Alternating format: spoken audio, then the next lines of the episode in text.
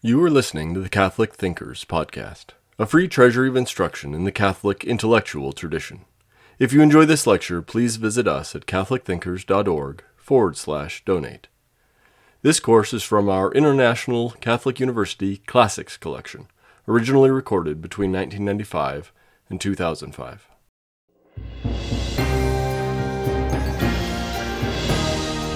Welcome back to the ninth lecture in this series of lectures on ethics in the 20th century.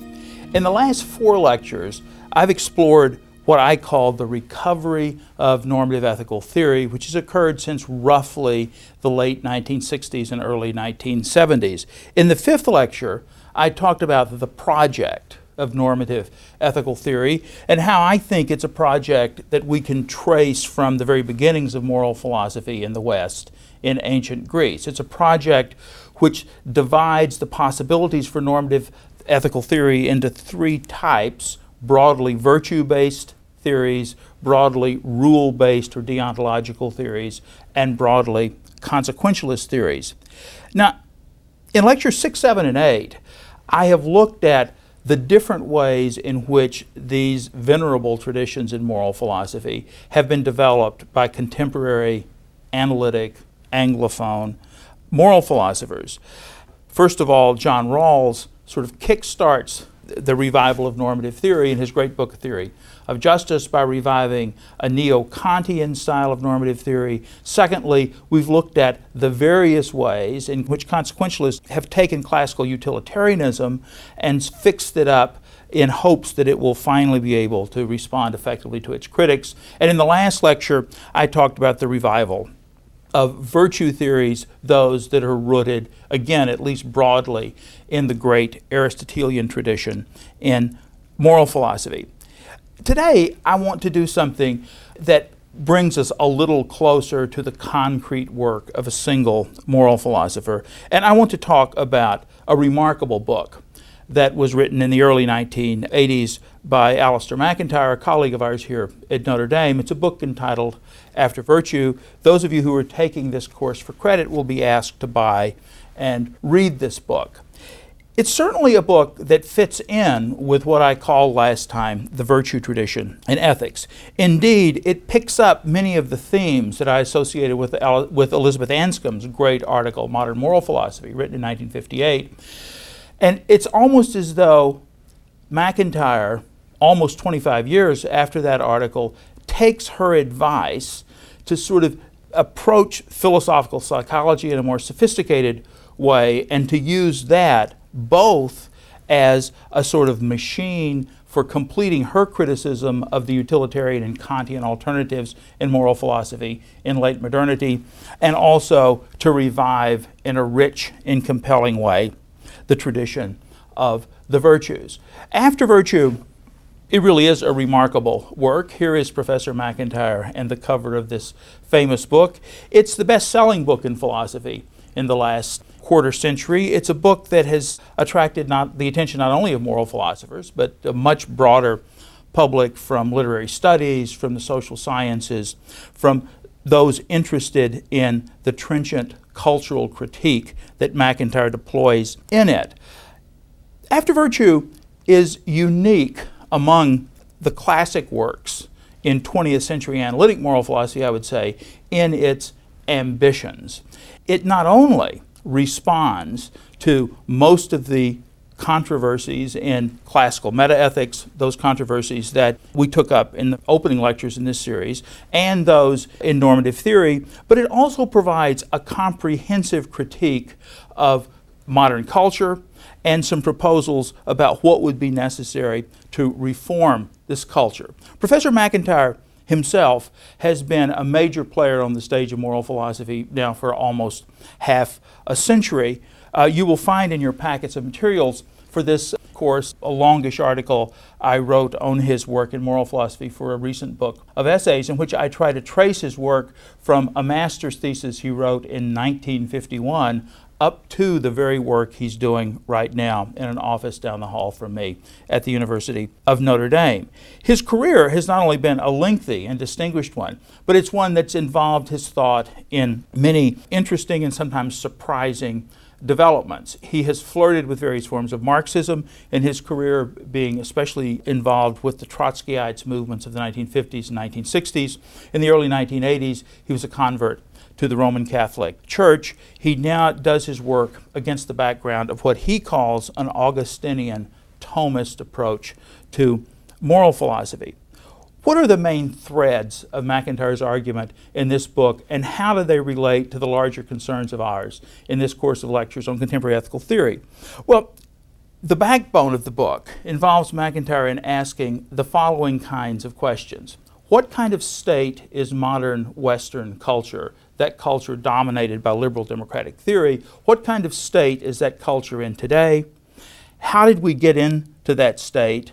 And if it's a state we should be worried about, how should we think about remedying our problems and building on our strengths? And let me begin with the first question in talking about this book. And I would like to take you through the overall argument of this very, very complex book. And as usual, I'll quit apologizing about these matters, but we will be moving in a very superficial way through the argument of one of the most complex and philosophically sophisticated books in contemporary moral philosophy. But let's begin with that first question MacIntyre's diagnosis of what's wrong with contemporary moral culture. Or, without begging any questions, we can say his diagnosis of the state of contemporary culture in the West, Northern Europe, the United States, those other pockets of modernity that we find spread around the world.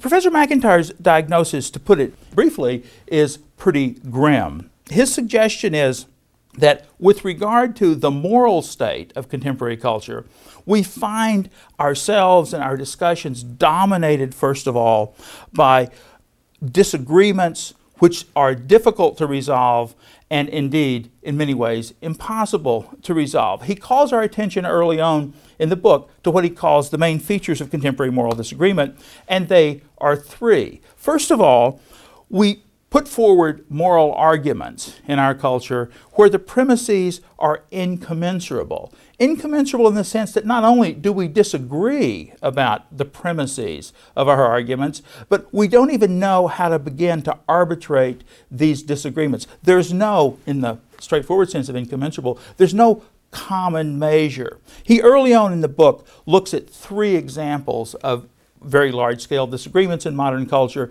disagreements about the moral status of abortion, disagreements about the moral status of war, using violence to uh, achieve our political ends, and the moral status of various economic arrangements, the classical problems of social justice. In each of these areas, our debate about abortion, our debate about war, and our debate about uh, social justice, MacIntyre argues that there's a wide range of views. He, in this discussion, boils them down to three sort of main views in each area.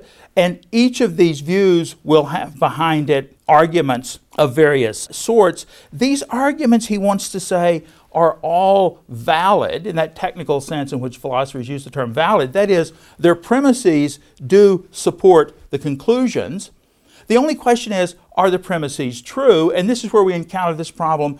The premises are incommensurable. As we know in the abortion debate, just to take that, that example, pro life people tend to start with premises about the inviolable nature of human life, the absolute right to life, whereas pro choice advocates tend to start with premises about autonomy and freedom, hence, they're calling themselves pro choice, what's most important is the control of persons over their lives. Now, how do we even begin to commiserate this debate? A debate that, on the one hand, pits the right to life with a certain kind of right or sort of privilege with regard to shaping one's own life. MacIntyre thinks these problems are very deep, and he thinks that we find similar problems with regard to these other debates I mentioned the justification of war and our pursuit of various policies for social justice. But it's not only that these arguments have premises which are incommensurable, he suggests that the arguments have different historical origins. Arguments that begin with claims about rights frequently begin in the 17th century. Arguments that talk about the shape of a good life frequently have their origins in the ancient world. Arguments that talk about absolutely compelling laws that govern our action could have alternatively their origins in something like the 12th and 13th century natural law tradition or perhaps Kant's deontological tradition in the 18th century. The third feature of these arguments, though, in contemporary culture, which MacIntyre thinks in many ways is the most important feature, is that in addition to having premises which are incommensurable and having different historical origins, they're put forward as having impersonal authority. It's not the case that we sort of engage in moral argument recognizing that ultimately we hold one set of views, our opponents hold another, and we're sort of content, as we might be content, to disagree about styles of food that we prefer or styles of dress. As we all know in contemporary culture, those people who disagree about abortion, about war, and about just economic arrangements in our culture not only say different things and advocate different positions, but they want to convince the other side, and they're convinced that they're right. Pro choice people, it's not just that they disagree with pro life people in abortion, they think it's important that pro life people agree with them, and the same way for pro life people because they believe that the views they're putting forward on the abortion issue, and we could say the same about the war issue or the social justice issue, these views are not just their views, they're the right views, and they're views that come from a certain position that expresses a kind of impersonal authority. Now, MacIntyre thinks there's something very puzzling about this. We all recognize that we're caught up in these arguments in which our premises are incommensurable, we're unable to convince each other. We notice that these arguments come from different historical origins, but we put them forward as if they have impersonal authority. We don't slip into a kind of easy relativism about these matters. Rather, we continue to put these arguments forward with the authority, what we take to be the authority of some kind of agency behind them. Now, MacIntyre's audacious thesis about this, and this is one of the two or three central ideas in the whole book, is perhaps we should regard contemporary moral life as embodying a set merely of fragments of various moral positions which are left over from various decayed traditions which spawned our culture. You'll recall that in talking very briefly about Elizabeth Anscombe's article, Modern Moral Philosophy, I pointed out that her view was that the modern deontological view is basically built on mere fragment of traditional divine law theory. That is, people used to believe of ethics as being centrally about absolute laws because they believed in divine laws. And she suggests that now that hardly anyone, or at least hardly any uh, people around academia, take God as lawgiver seriously, this uh, theory must be rejected.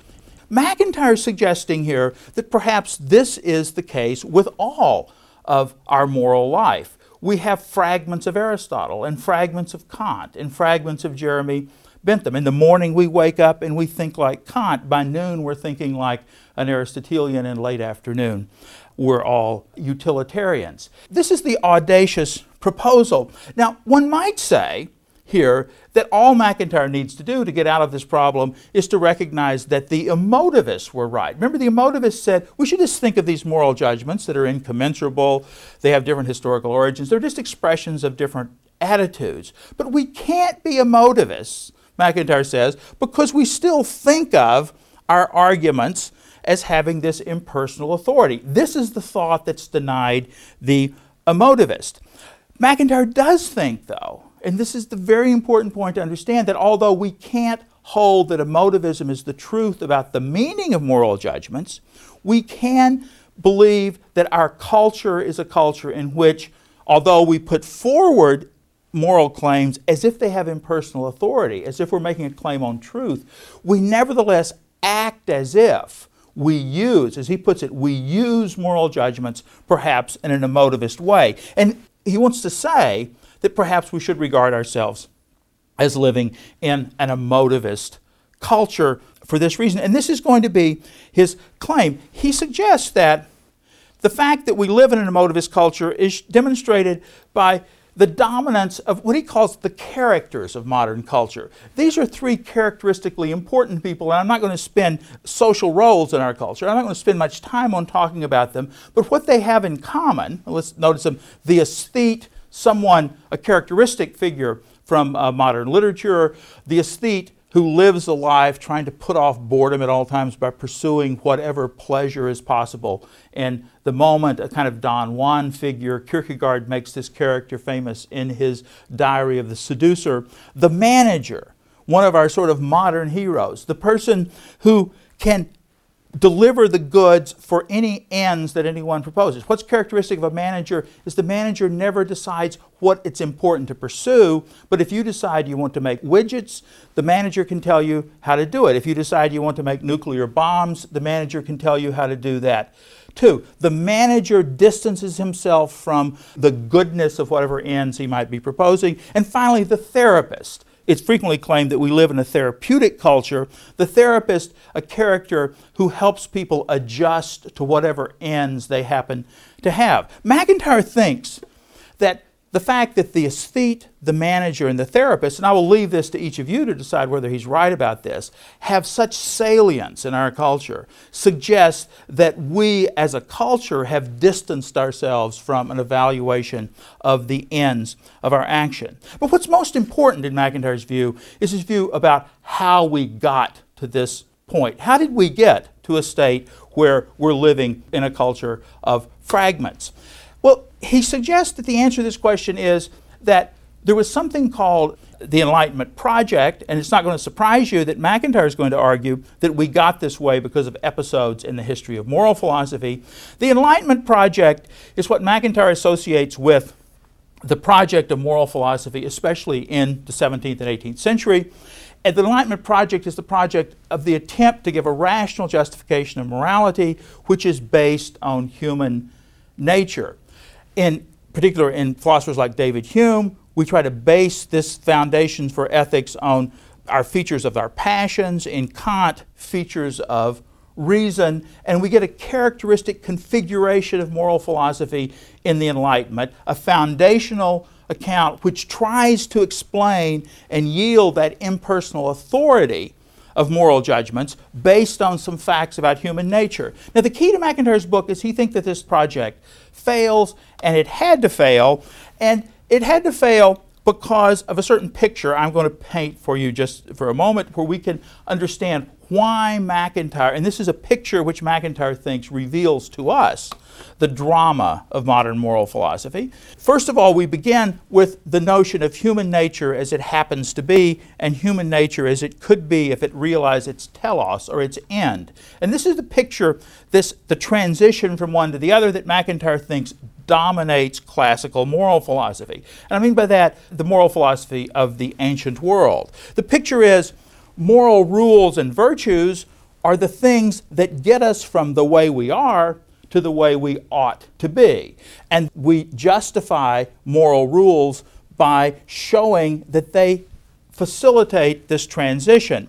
Now, in the Enlightenment, though, it turns out that this picture is no longer viable. In the classical picture, too, we get further support, I should say, for these rules because they're rooted in divine moral law. You might think about the moral philosophy of the 13th century, the high period of Thomist moral philosophy, when the rules and virtue of morality are rooted both in the divine moral law and in the teleological structure of human life. We're pursuing our goods and we're trying to live in accord with the divine law. Something happens in the 17th century, MacIntyre argues, that makes this picture untenable. First of all, we have the Reformation. Protestantism and Jansenism, more particularly, attacks the notion that we can know how to achieve our end because of the total corruption brought about by original sin. So Protestants reject our ability to have this insight into what will make us good. But secular anti Aristotelians connected with the scientific revolution, the movement toward mechanism and our understanding of nature, they suggest, first of all, that we can't, we can have no access to divine moral law. Indeed, it's not necessary anyway to understand the world. And more importantly, this kind of mechanistic science suggests that there's no human nature as it ought to be. In any event, we no longer understand human life teleologically so we, as it were, have attacks from three different areas here. Our ability to know the end is attacked, the sort of reliability of divine moral law is attacked, and the very teleological structure of the world on which this picture was built is attacked. This is the great catastrophe, MacIntyre wants to say, in the history of ethics, and as a result, moral philosophy takes on the task of simply trying to justify moral rules or virtues based on the way we are. The way we ought to be disappears from the picture altogether. We don't need to think of ourselves as having an end. Even if we did, we couldn't know what it is, and God can't help us out either. MacIntyre thinks that the Enlightenment Project was this little puny attempt over here to build a moral theory based on the way we are by cutting off this entire teleological structure.